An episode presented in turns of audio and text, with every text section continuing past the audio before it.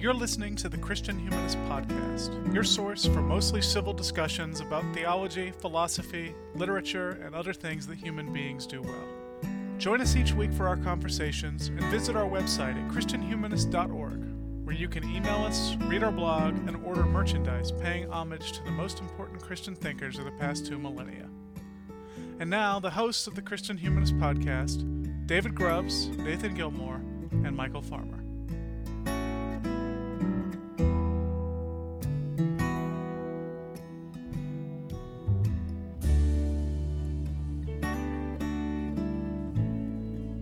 Isn't that what friends are for?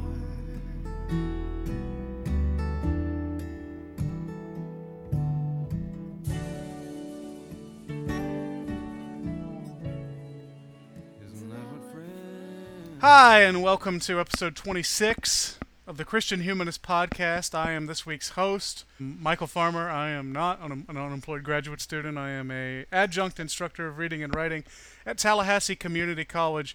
Joining us today, as always, is Assistant Professor of English at Emanuel College, Nathan Gilmore. How's it going, Nathan? That's me. Also joining us, Graduate Instructor of English at University of Georgia, David Grubbs. How's it going, David? I'm pretty good. Well, good. Got my Mountain Dew, so, you know, I'm happy. So, if this is your first episode of the Christian Humanist Podcast, you may not know that we also have a blog, which you can access at christianhumanist.org, and then you can click around on there and find it. This week on the blog, we have a couple of book reviews, one by Nathan, one by me, and our new links post, which I think is going to be a regular feature if we can find enough interesting things on other websites to talk about. Do we have any interesting feedback this week, guys? Not that I can think of. There have been a few people who have commented on the YouTube clip on the links post. And which I recommend to everyone. If you haven't seen this YouTube clip, you really should. It is pretty great. Now, did I read that right? Is that your alma mater? It is indeed. And in fact, he was the professor who taught me to read Erasmus, Luther, and Calvin. And he doesn't much like people who send text messages during class. Nobody does. Unless it's a class on how to text message, and I'm not sure today's youths need such a class. And see, I still can't use that as a verb, so that's how far behind I am. Wow. In my mind, text is still a noun. Our topic for today is friendship, so let's go ahead and get right into that, and I will eschew a long introduction and just jump right into the questions. I assume everybody listening to this has heard of friendship before. Nathan, you've referred to Aristotle's position on friendship several times on the blog and the podcast. I know you go into some detail about it in the Why Christian Humanism section of the website, but I'm illiterate and my wife's not around to read it to me. So I need you to explain what Aristotle thought of friendship and maybe talk about how his thoughts differ from others in the ancient world. All right, well, to start with Aristotle, as Aristotle tends to do, he breaks down friendship into a number of categories, just as he breaks down political constitutions into monarchies and timarchies and aristocracies. Likewise, he breaks down friendship into a few categories. First of all, he says there are those friendships that are between unequals, but those tend to be inferior to those friendships between equals. And then on the other hand, he says that there are friendships that have to do with simple enjoyment or even for that matter for some sort of material benefit. And those are all right. And actually, I reverse those. Then he goes to the ones that are for enjoyment. Those are better than the ones for material benefit. And then he goes into the highest form of friendship, which is friendship between equals for the sake of pursuing excellence together. You'll find all this, by the way, in the last couple books of Aristotle's Nicomachean Ethics, books 8 and 9, if I remember right. Now, this is somewhat of a departure from some of the ancient Greek understandings of friendship. One of those I'm going to talk about a little bit later when I talk about Achilles and Patroclus in Homer's Iliad. But very notably, in the outset of Plato's dialogue, the Phaedrus, Phaedrus is rehearsing a speech that he's heard regarding whether one should bestow one's favors And it becomes quite clear as the dialogue goes on, this means sexual favors, to one who is in love with you or to one who is not in love with you. And one of the things that this speech maker that Phaedrus is quoting seems to be arguing, and it seems to be a fairly revolutionary claim in Phaedrus's mind, is that friendship can exist at all without some sort of sexual contact. Now, by the time we get to Aristotle, that's really not part of the picture at all, but it seems to be there in the background. In Homer, in Plato, there seems to be this idea that a true bonding of affection between equals is going to involve some kind of sex.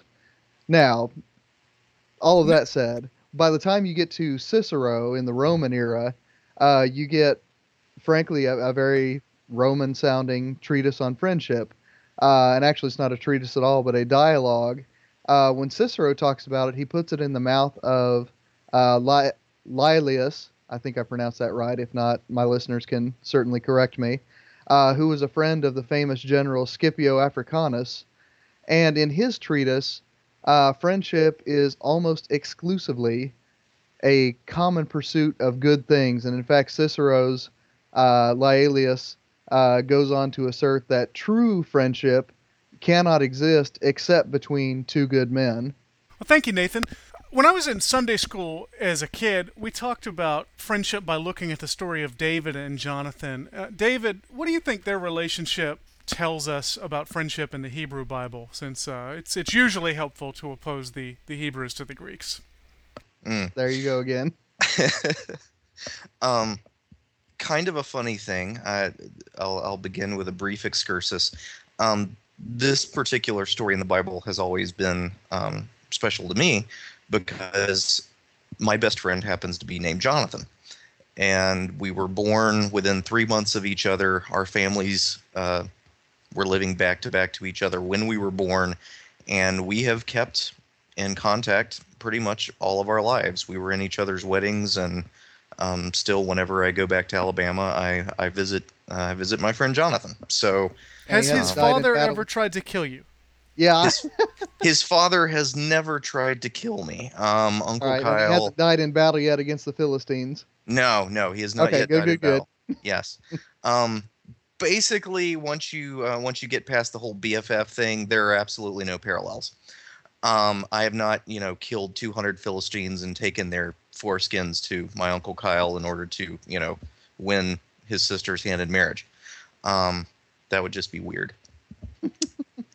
Anyway, it's interesting, the whole pursuit of good things, pursuit of excellence idea that Nathan just brought up, because I'd never really thought about why David and Jonathan were friends. It just kind of says that they are. But if you're reading 1 Samuel in order, what you get in chapter 14, which is before David and Jonathan have met, you see Jonathan, the son of Saul, and his armor bearer basically heroically attacking an advantageous Philistine position up on top of a hill all by himself. And because God is with him, he trusts to the Lord to deliver him. And because of his faith and his valor, the Philistines panic, a fear which the text says is laid on them by God. And it turns into a rout because, this single young Hebrew man believes that God is with him, and therefore basically charges into battle with one of the two swords that the Hebrew army has, according to the text. The Philistines had control of the smithing in the region, and so only Jonathan and Saul had swords. And later on, Peter ends up with both of them. I'm not sure how. Yeah, sort of souvenirs of the Old Testament carried into the New. And Jesus told them to put them back. Anyway, I was struck by that when thinking about that particular relationship, because then when you get into chapter 17 and David the shepherd lad faces down the giant Goliath all by his lonesome and wins. And I think because a lot of times Hebrew Bible is not Hebrew Bible's not giving you interior monologues. No. It's not telling you a whole lot about what's going on inside people's heads. It's just kind of juxtaposing actions, and well, I guess we can, try to infer things from that. But it seems to me that what leads to the friendship of Jonathan and David is that Jonathan sees in David someone like him, who trusts very much in the Lord and also values personal courage very, very highly. They've got that thing in common. And so while David still got Goliath's head in his hands and is being introduced to Saul, at that point it says that Jonathan loved David as much as his own life. So that seems to me, that's the basis of their friendship, that the pursuit of those particular excellences. Now, David, there's a kind of popular reading, I imagine it arose fairly recently, that says David and Jonathan had a homoerotic or homosexual relationship of some sort. Do you find any evidence for that in the text? Actually, since early modern period, at least, David and Jonathan have been used as a literary allusion to kind of covertly express a homoerotic kind of relationship. You're right, because he was Oscar Wilde used it in his trial for buggery. Mm-hmm. It was also used to describe Edward II's relationship with, the guy that his dad threw out the window in Braveheart. Right, and I was thinking that that pair appeared in Spencer's Catalog of Lovers and Fairy Queen as well. Mm-hmm. So older than modern times. Oh, older than modern times. Lacuna. First, that when Jonathan is first said to love David, he makes a covenant with David, and he takes his robe off and gives it to David. And that is sometimes read as he disrobes for David. Also, when Jonathan warns David that his father Saul is basically irrevocably opposed to David, there's no way that relationship is going to get patched up. He warns David to run off, hide, and when they say farewell, they kiss and they weep, and then they leave. And then after David learns of Saul and Jonathan's death, he composes a song, which, apparently it was kind of funny. I looked it up. Apparently it had a tune called The Bow. Yeah, which I'm always kind of interested when I look at Psalms and it have those little words in italics under the chapter heading that says to the tune of what you call. I really wish I knew that tune. Anyway, Saul and Jonathan's song includes a line that says, I grieve for my brother Jonathan.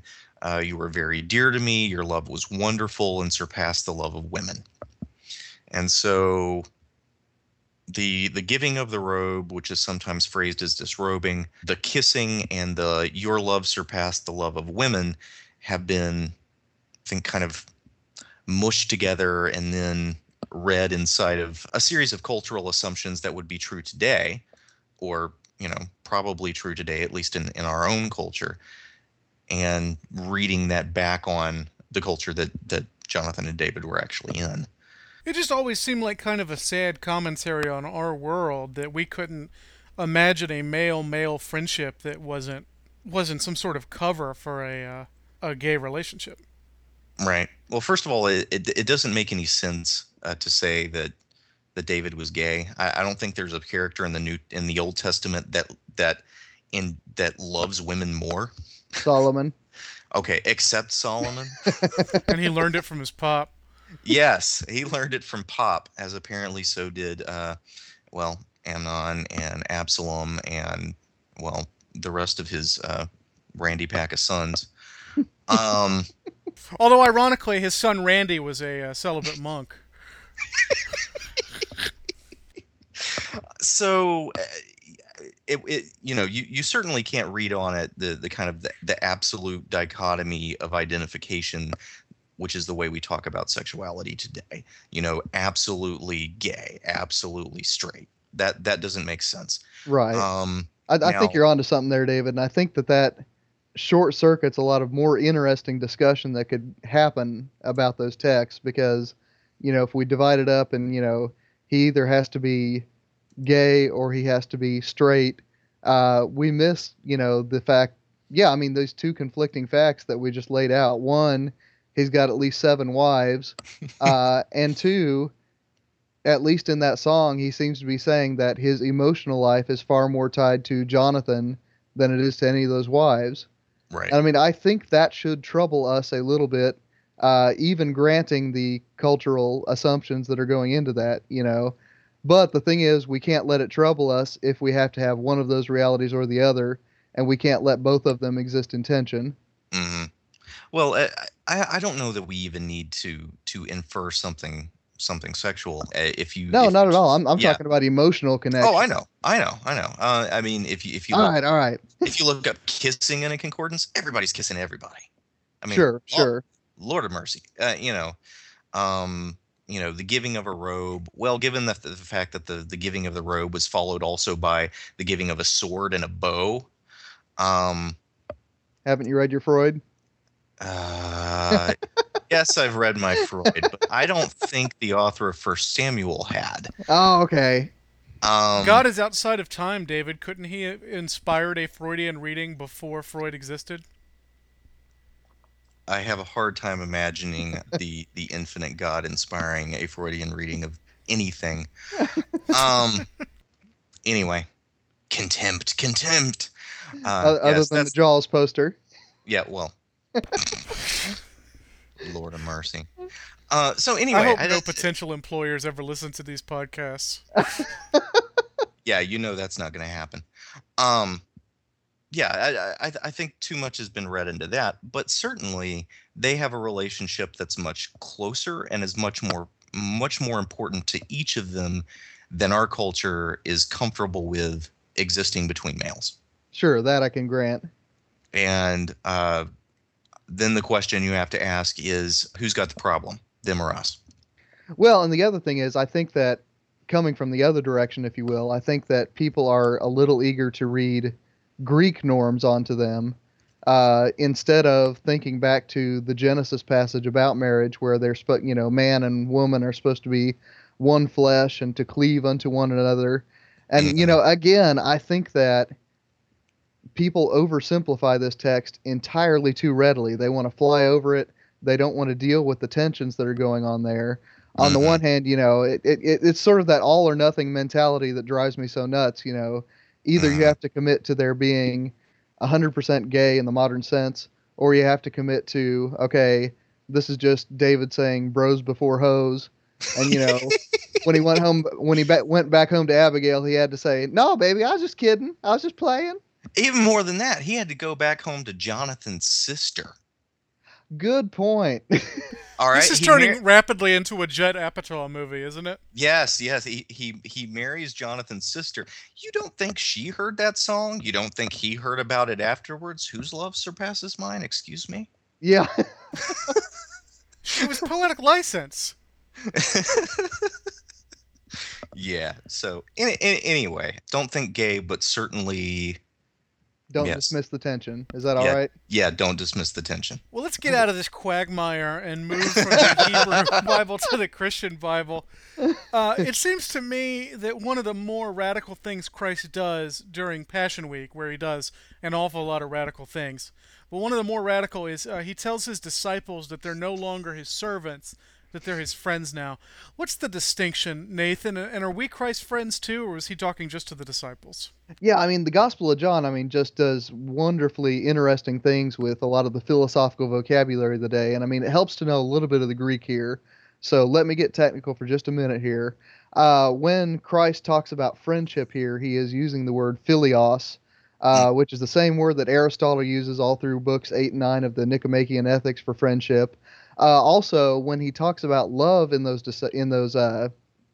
passages in John, he's using the term agape, which would have referred to a very distinct kind of relationship, namely, and most commonly, the relationship between the gods and their favored mortals.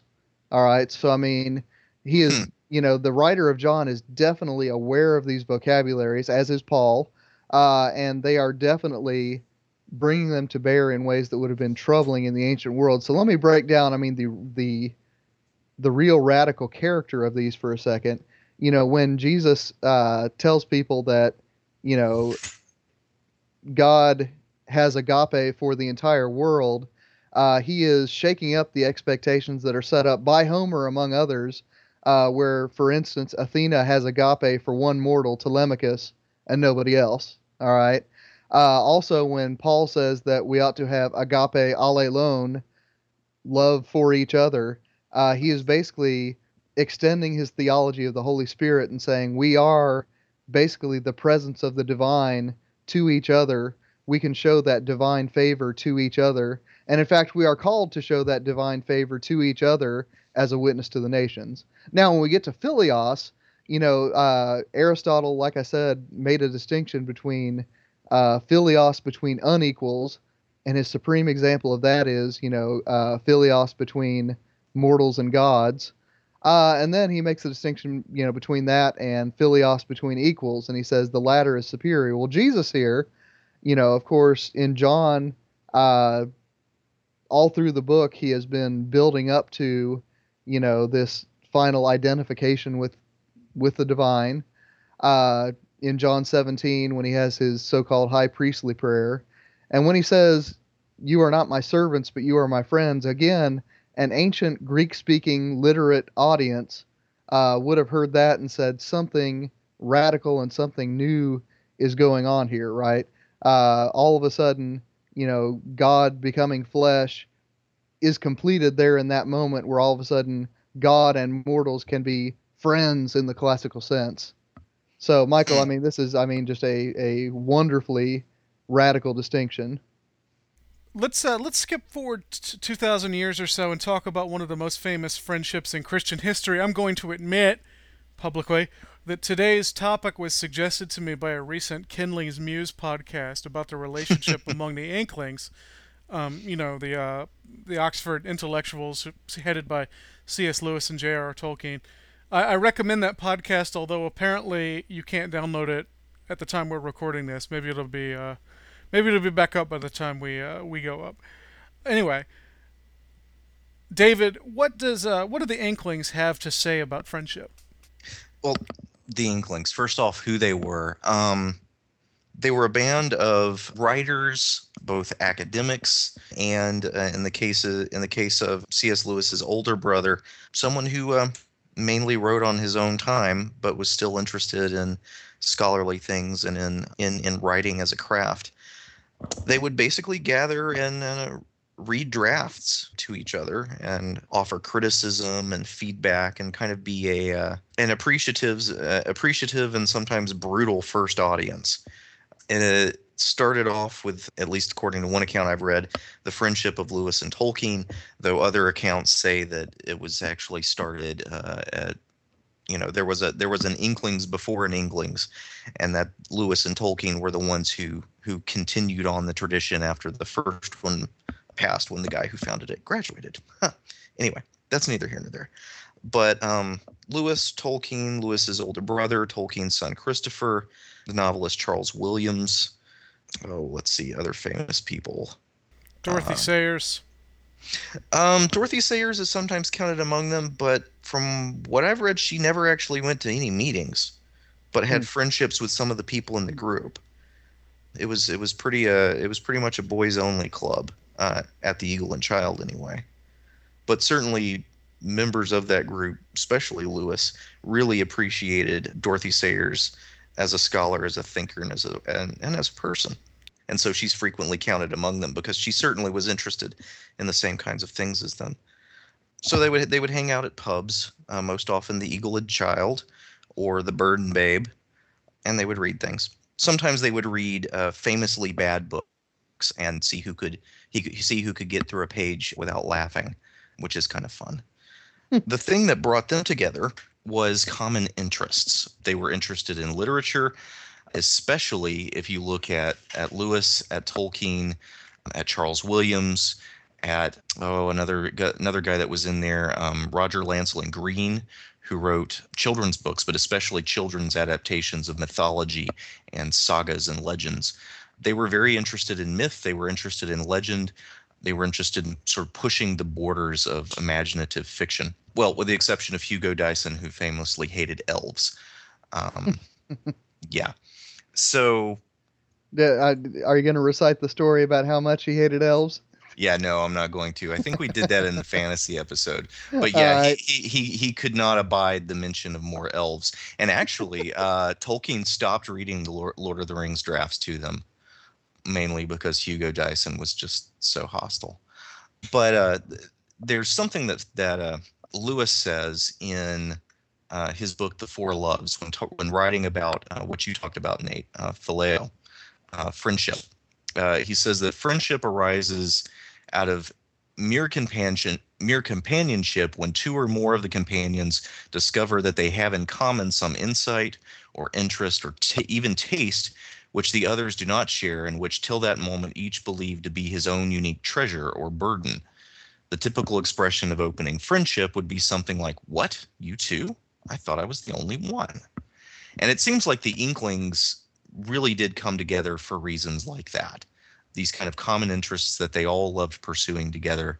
And because what they were interested in was the excellence of the pursuit, it would sometimes end up with them being very brutal with each other when they thought that an individual's pursuit of it was less than excellent, right, if that makes sense. And I think the fruits of that critical friendship, of that pursuit of excellence, even if that meant sometimes, chastising each other for their particular, prosodic foibles.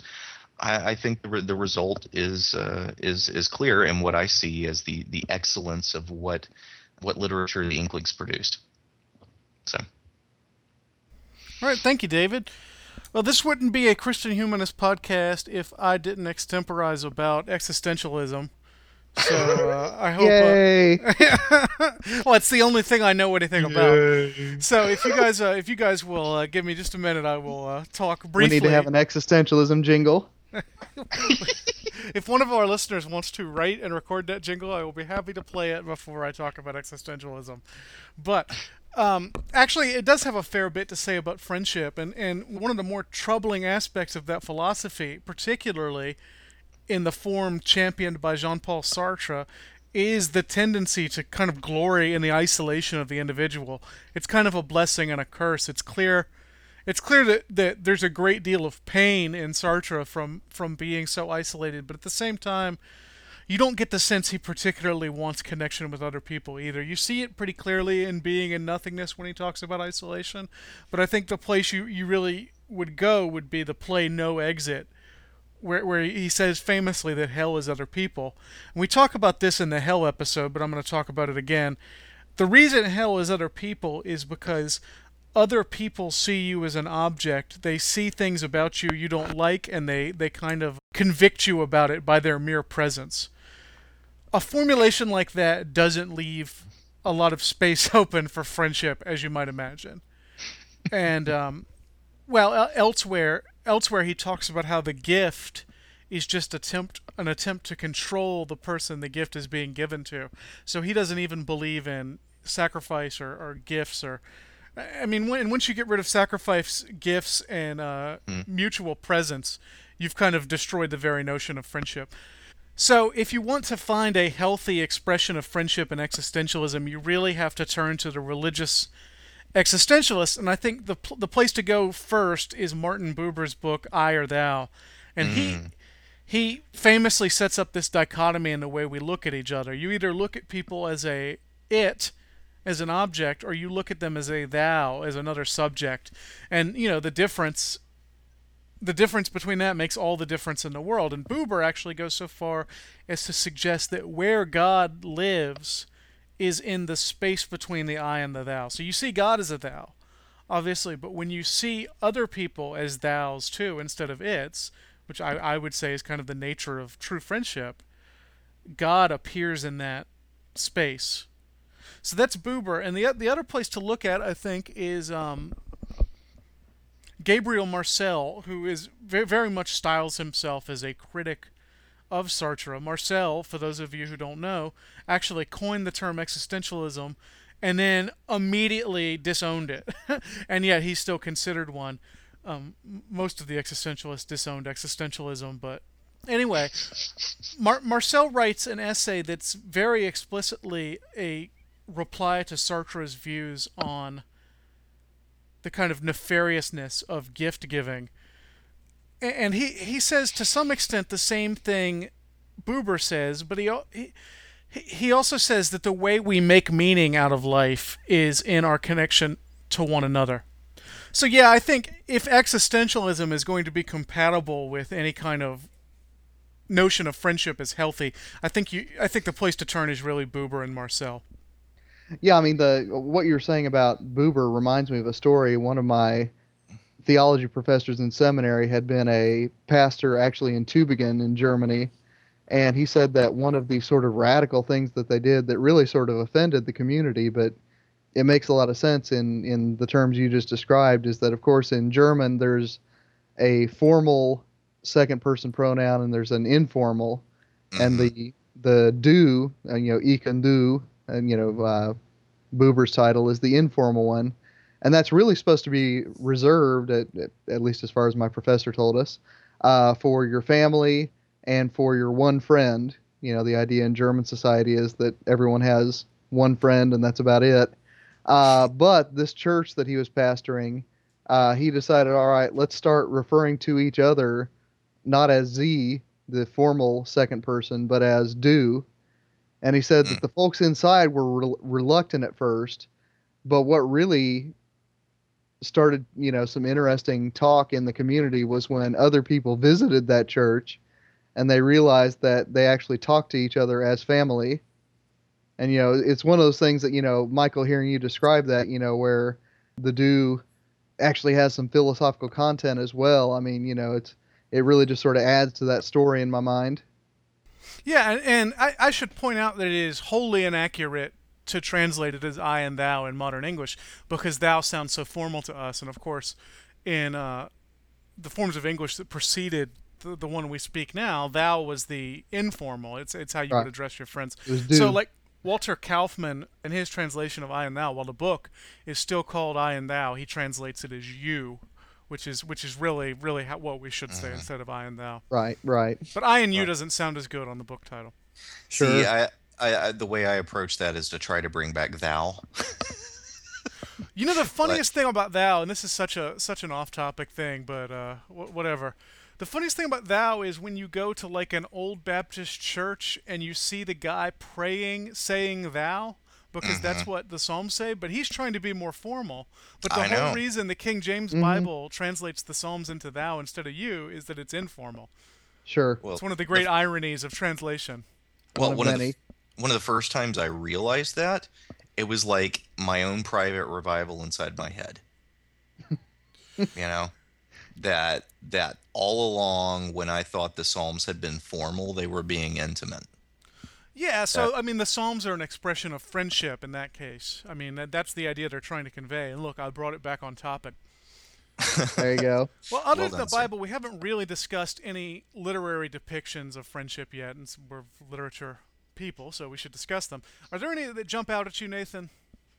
Yeah, there's a couple. One of them I'm going to treat very briefly, and the other one I'm going to talk about at a little more length. One of the things that is, again, sad about modern receptions of pre-modern friendship is that we do tend to essentialize sexual identity to the extent that if there's any affection between males, we assume that they must be gay.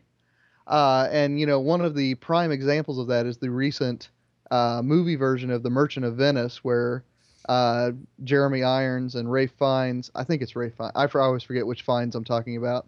Anyway, my apologies to any Shakespeare movie types out there. But at any rate, the DVD extras are actually fascinating because the director, who is thoroughly modern and seems intent on shocking all the Victorians out there, apparently unaware that there aren't any Victorians anymore, says, well, of course they're gay. Shakespeare's writing about two gay men. But then when they talk to Jeremy Irons, who has, I would argue, a little more historical perspective on things. He says, well, that's just a stupid question to ask if they're gay. This is Renaissance friendship. This runs much deeper than the sort of this way or that way sexuality of the 21st century. He says, you need to become more aware of history if you're going to talk about Antonio and Bassanio. Anyway, well, why would an American become more aware of history? Yeah, I know. It seems unpatriotic, doesn't it? Anyway, the one I'd like to talk about a little bit at length is the one between Achilles and Patroclus in Homer's The Iliad, because it really is sort of the classical text when the Greeks at least talk about friendship. And like I said, I think that it has crept into the way that we think about Jonathan and David, but I'll leave that for several minutes ago. Achilles and Patroclus, though, I mean, they are fascinating because as Achilles basically sits in the camp and pouts while his fellow Greeks are slaughtered on the field by the Trojans, Patroclus makes a number of visits to him. And, the one thing that almost gets Achilles onto the battlefield multiple times is the shame that Patroclus puts on him. So, I mean, right there at the outset, although Aristotle hasn't come along yet and won't for several hundred years, you've got this idea of the mutual pursuit of military excellence that is defining that friendship. And of course, the plot turns about 2/3 of the way through it, and what finally makes Achilles come off of his pouting bench and makes him put on his big boy panties and get into the fight is the fact that Patroclus ends up one-on-one with King Hector of Troy and is killed. And, at that point, the honor of battle wouldn't get Achilles onto the field. The obligation that he owed to the hegemon, I'm wanting to say Menelaus, but that's not it. Agamemnon doesn't get him onto the field. The taunts of his fellow Greeks doesn't get him onto the field. But when his friend is killed in battle, that's when Achilles simply cannot remain static anymore, and that's what spurs him on to battle. And, I've got to think that when Aristotle is writing about this mutual pursuit of goodness in the Nicomachean Ethics, that story's got to be somewhere in the back of his mind, that it is the mutual pursuit of that excellence that generates the affection between Achilles and Patroclus, and that makes Achilles' wrath finally turn on somebody other than his own hegemon, Agamemnon, and finally against the Trojans. And of course that is, in the Iliad, what finally turns the tide of battle when Achilles steps onto the field. David, I've rambled for entirely too long. What kind of literary friendships do you have in mind? Well, two of my favorites, Sherlock Holmes and Watson. I love them, especially since so many depictions of Sherlock Holmes are as this kind of so cerebral that he can't relate to humans in any way. He's like a human computer.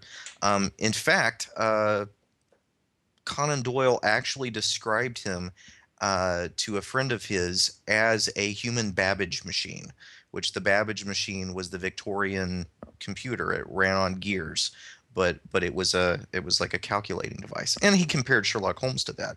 And so we think of him as this inhuman creature, but if you read the stories and read them carefully, you find that actually he and Watson did have a friendship that was meaningful. In one particular story, The Adventure of the Three Garadebs, which a Garadeb, that's a surname. So if you don't know what one of those is, then that's fine. You're not expected to. Watson actually gets shot. And there's this moment where Holmes is intensely distraught because he thinks that Watson might be dead. And as soon as he finds out that it's only a flesh wound, the reserve goes back up again. But for that moment, we get to see that back behind the curtain, Holmes is very attached to Watson, is very concerned for him, cares about him a great deal, but his particular personality, it doesn't come out. I guess he's sort of the opposite of the Jonathan and the David. He's so reserved that you wonder whether he likes you at all, but he really does. And little moments like that, I think, make that make that friendship interesting. And to hark back to the Inklings and what Lewis said about friendship being a pursuit of things that both people find a concern. In Tolkien, in The Lord of the Rings, we have the elf Legolas and the dwarf Gimli, who start off, butting heads. Both of them come from cultures that, races that don't like each other. But at a particular point in the story, Gimli expresses intense admiration for someone beautiful who he could not in any way possess, namely the elf queen Galadriel. And in that moment, you actually see after that this friendship forming between Legolas and Gimli. And I believe what it was based on was that they both loved beautiful things without possessiveness. And when that discovery was made, a friendship that basically in Middle-earth terms lasted for the rest of time, because when Legolas decided to sail back over the ocean to the Undying Lands, he actually got a dispensation to take Gimli with him. So Gimli's the only dwarf in the Undying Lands. But that little bit of friendship, I think, is kind of illustrative of what made the Inklings work. They both loved beauty. Anyway. Well, I'm an Americanist, and unfortunately American literature is not really known for its depictions of friendship. It's usually much more interested in the kind of isolated individual. So you think of Benjamin Franklin fighting his way to the top alone, supposedly, although not really. You think of Thoreau going off to the Walden Pond, although he has a friend who comes by, and in reality he was over at Emerson's house every weekend.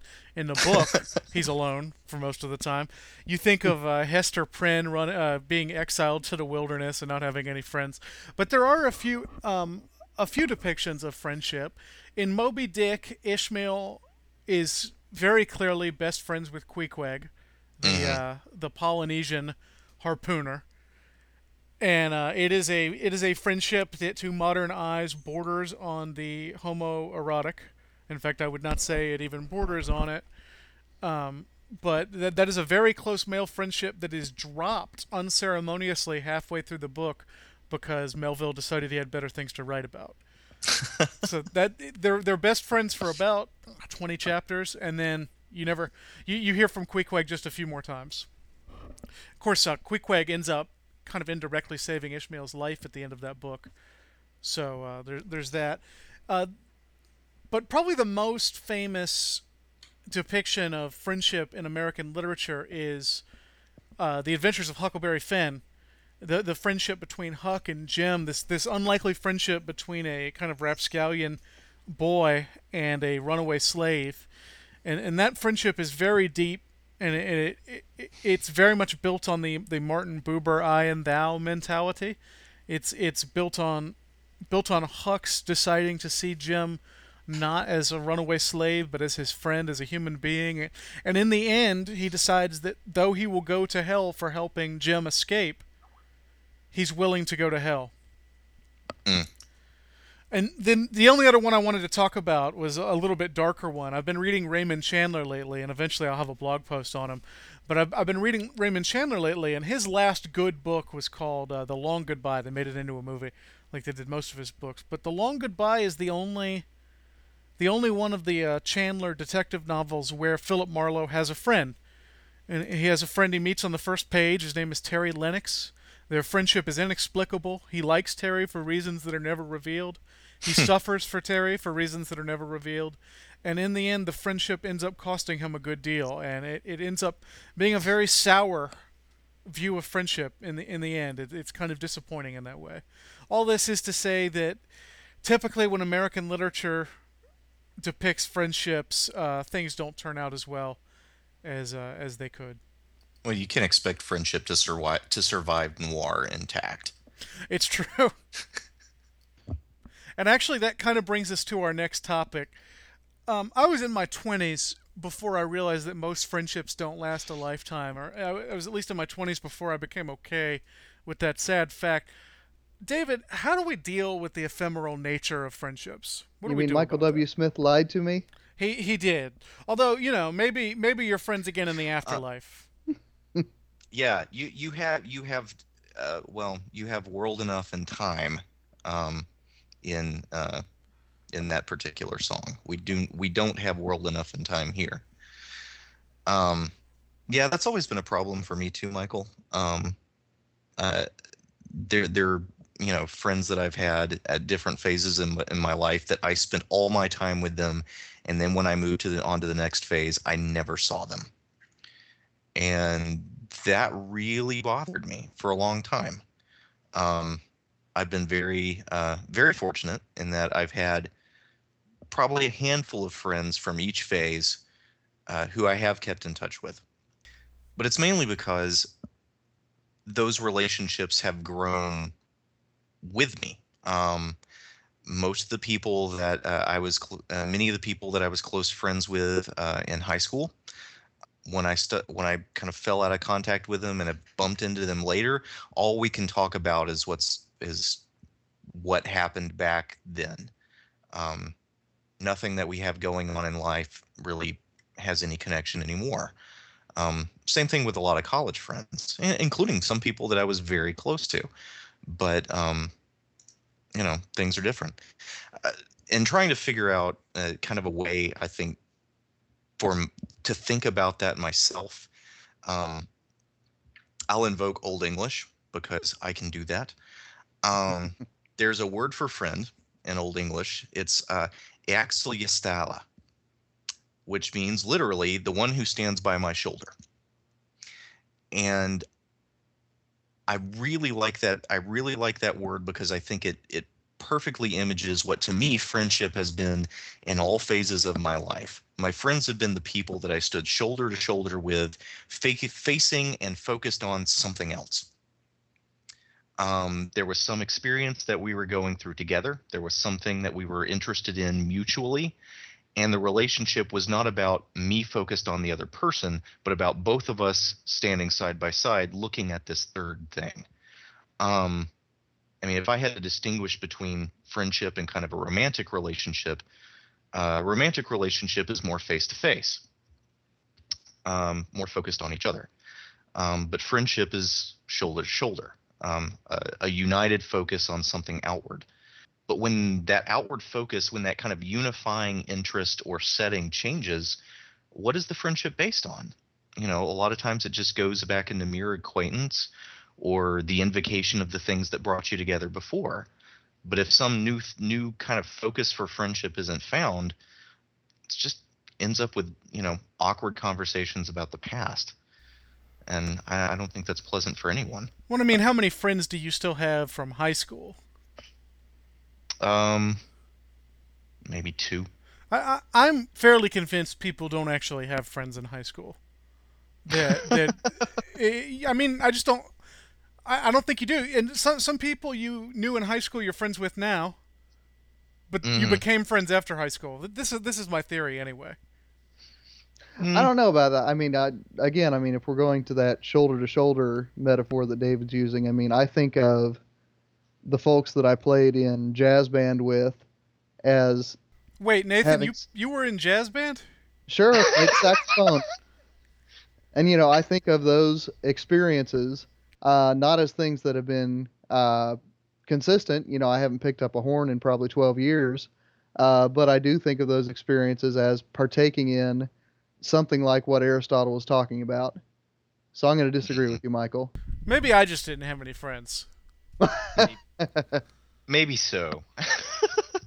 No, I don't feel like I had there were lots of people that I had amiable relationships with, but there were very few people that I would open up to, if that makes sense. Mm-hmm.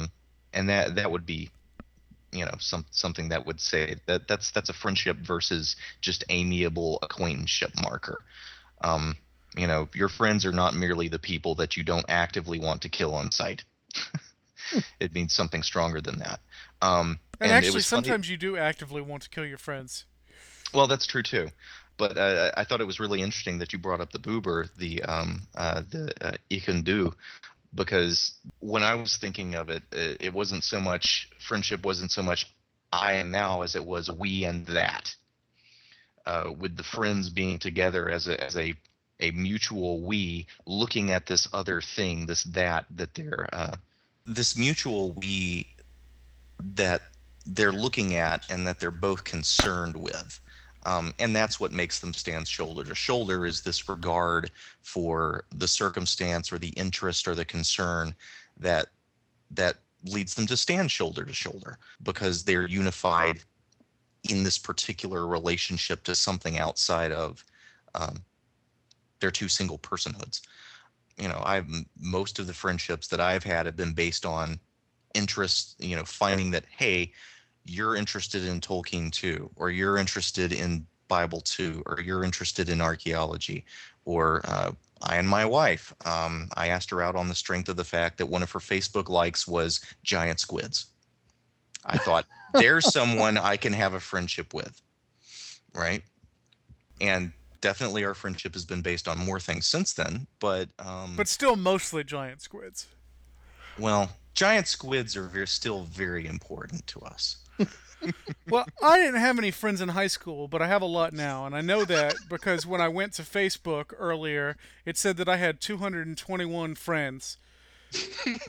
I used to have even more than that, by the way, until I unceremoniously unfriended all the people from high school I have no desire ever to talk to again. I do have people on there, I should say, and I think we all do. I have people on there whom I've never met, who I know from the internet, and yet I consider them to be real friends. So it's a strange world we live in, Nathan, and I need you to sort it out for me. What does the internet do to friendship? I'm the village explainer, which is nice if you're a village.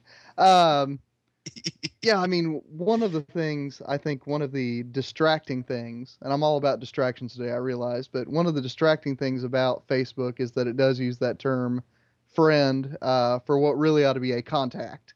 And, you know, everyone that I've heard actually speak about Facebook friends, so-called, seems to fancy himself a bit of a philosopher because he recognizes that something other than friendship is there when you click to friend somebody. This is the same sort of person who thinks The Matrix is deep.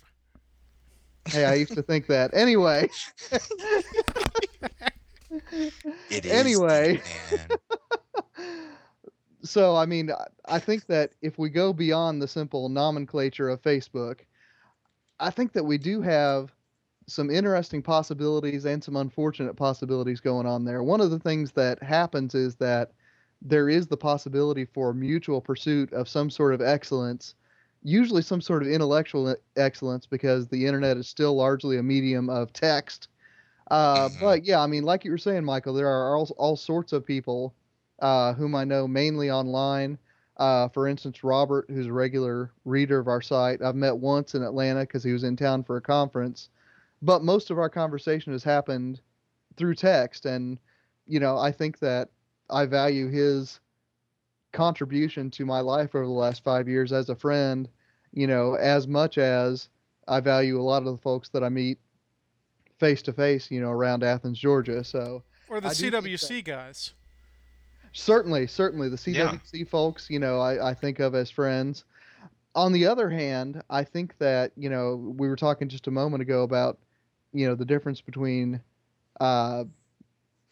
romantic and, you know, mutual pursuit of excellence friendships. I think that the internet does sometimes provide an illusion of mutuality in those focused on each other relationships, for lack of a better term. I don't know German, David, so this is why I'm falling flat here. But, you know, I think that because one person can stare at the text describing a person for hours and hours, that can give the illusion that you're actually spending time with that person in all of that person's complexity. Which I think betrays, you know, a lot of what human relationship means, to say nothing about the definition of that word friendship. So, I mean, I think that time and space are the things we need to think about whenever we think about any sort of internet connection. You know, I mean, in Aristotle's day, when he's mainly thinking about life in the polis, he says that friends are in order to be friends, let me put it that way, people must live together. So, I mean, he entirely dismisses the idea that a person in Athens could be friends with a person living in Macedonia. It's just beyond his scope. I think that we need to rethink that given the tools that extend our existence, to use a little bit of existentialist terminology there, that extend. I'm rubbing off on you guys. What now? I'm rubbing off on you guys. Yeah, that somehow extends Dasein over time and space beyond the limits of the human body. I mean, Michael, that's sort of my initial thoughts. I mean, what do you think about internet and friendship and all that?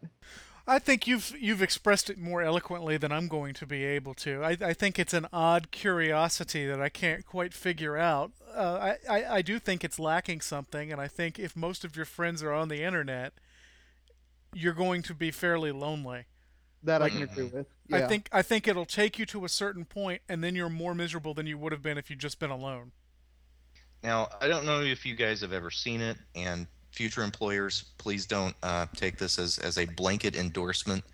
But there is a South Park episode about Facebook in which there is this incredibly sad little boy in, I guess, elementary school, middle school. I don't know what grade they are. Third and fourth, I believe. Okay, who has a Facebook profile, and he has absolutely no friends. No Facebook friends. He has no friends in real life either. And he basically spends all of his evenings staring at his Facebook profile, waiting for a friend to pop up. And then when one of the South Park boys friends him out of pity, it revolutionizes this child's life. He starts taking his laptop with him to movies so that, the other kid's Facebook profile can watch the movie with him. You know, it's completely bizarre. But, kind of made the whole notion of Facebook friendship kind of sad to me. Well, the world is a sad place anyway. And speaking of sad, I regret to inform you that we are quickly running up on our time, and we're going to skip the next question and go straight to the closer. We have talked about friendship in philosophy, literature, real life, and the internet. So as we wrap things up, let's get theological. Nathan, what does a specifically Christian model of friendship look like? Well, I think if you're going to talk about friendship within Christianity, you've got to talk about a theology of the church. And I mean, I return to Paul's prison epistles, and yes, I do call them Paul's, all you New Testament scholars out there. When he talks about the church in Ephesians and Colossians, he returns to a certain core of images.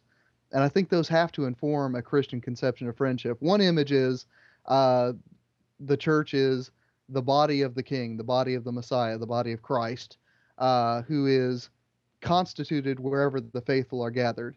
Second of all, he says that the church is the temple of God, built not out of bricks, but out of human lives. All right. And then the third image is that the church is a nation where there are no aliens, there are only citizens, and everybody participates fully in all of the benefits of living within that kingdom. Now, I think if you put those three things together, you have a strong basis for starting to think about what it means for Christians to be friends. And at the root of that has to be that all of the things that segregate us human beings, all the things that we human beings do to segregate ourselves from each other, I should put it that way, be it age, be it gender, be it nationality, be it social class, all of those things, Christ has basically ripped up and thrown away within the kingdom of God. And so, friendship, we can't ultimately start with Aristotle, because Aristotle wants to talk about inequality and equality. In Christ, there is no Jew or Gentile. There is no rich or poor. There is no barbarian or Scythian. All right.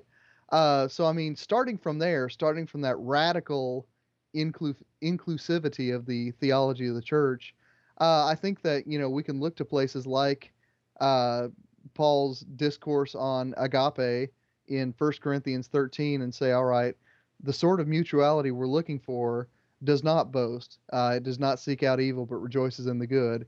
It does all of these things that Paul describes. And I think that mutuality, that friendship, that philios, is something that ultimately within Christian theology has to bear witness to that friendship that Christ has to every one of his disciples.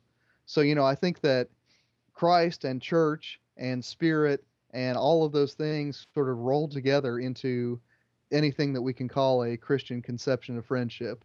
Michael, do you have anything that you want to expand on that with? Or no, once again, I think you've said it more eloquently than I could ever hope to. Well, sometimes I get to preaching and I just can't stop. I would add the title of that wonderful old hymn, "In Christ there is no east or west." Ah, yeah. I thought you were going to say, "What a friend we have in Jesus." We hit with that as well. All I could think of was, "In Christ there is no east or west." Also, there's a fountain filled with blood. I like that one. All right, well, that's it for this week of the Christian Humanist Podcast. We will be back next week. David Grubbs will be leading a discussion on...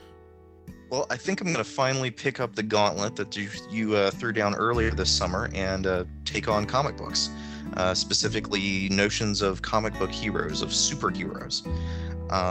We haven't done anything seriously pop culturally and, since Victoria was here. So I think that'll be fun. Are you going to give us superhero names?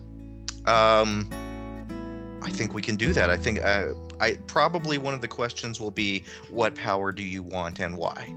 I think it is true that we'll all be wearing bedsheet capes when we're recording next week, right?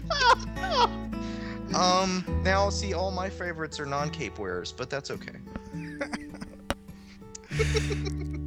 All right, well, thanks for joining us for this episode. We hope you'll tune in next week. You can email us if you have a question or comment at thechristianhumanist@gmail.com. You can visit our website, which is christianhumanist.org, and you can go from there to the podcast or the blog. Until next time, I am Michael Farmer. For Nathan Gilmore and David Grubbs, let me say that you should let your sin be strong and let your faith be stronger. Nothing is sure. Nothing is pure.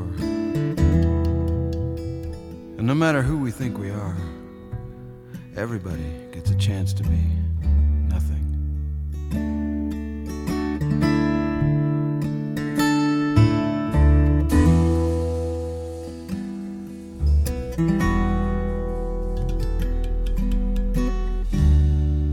Love's supposed to heal, but it breaks my heart to feel the pain in your voice. But you know, it's all going somewhere. And I would crush my heart and throw it in the street if I could pay for your choice.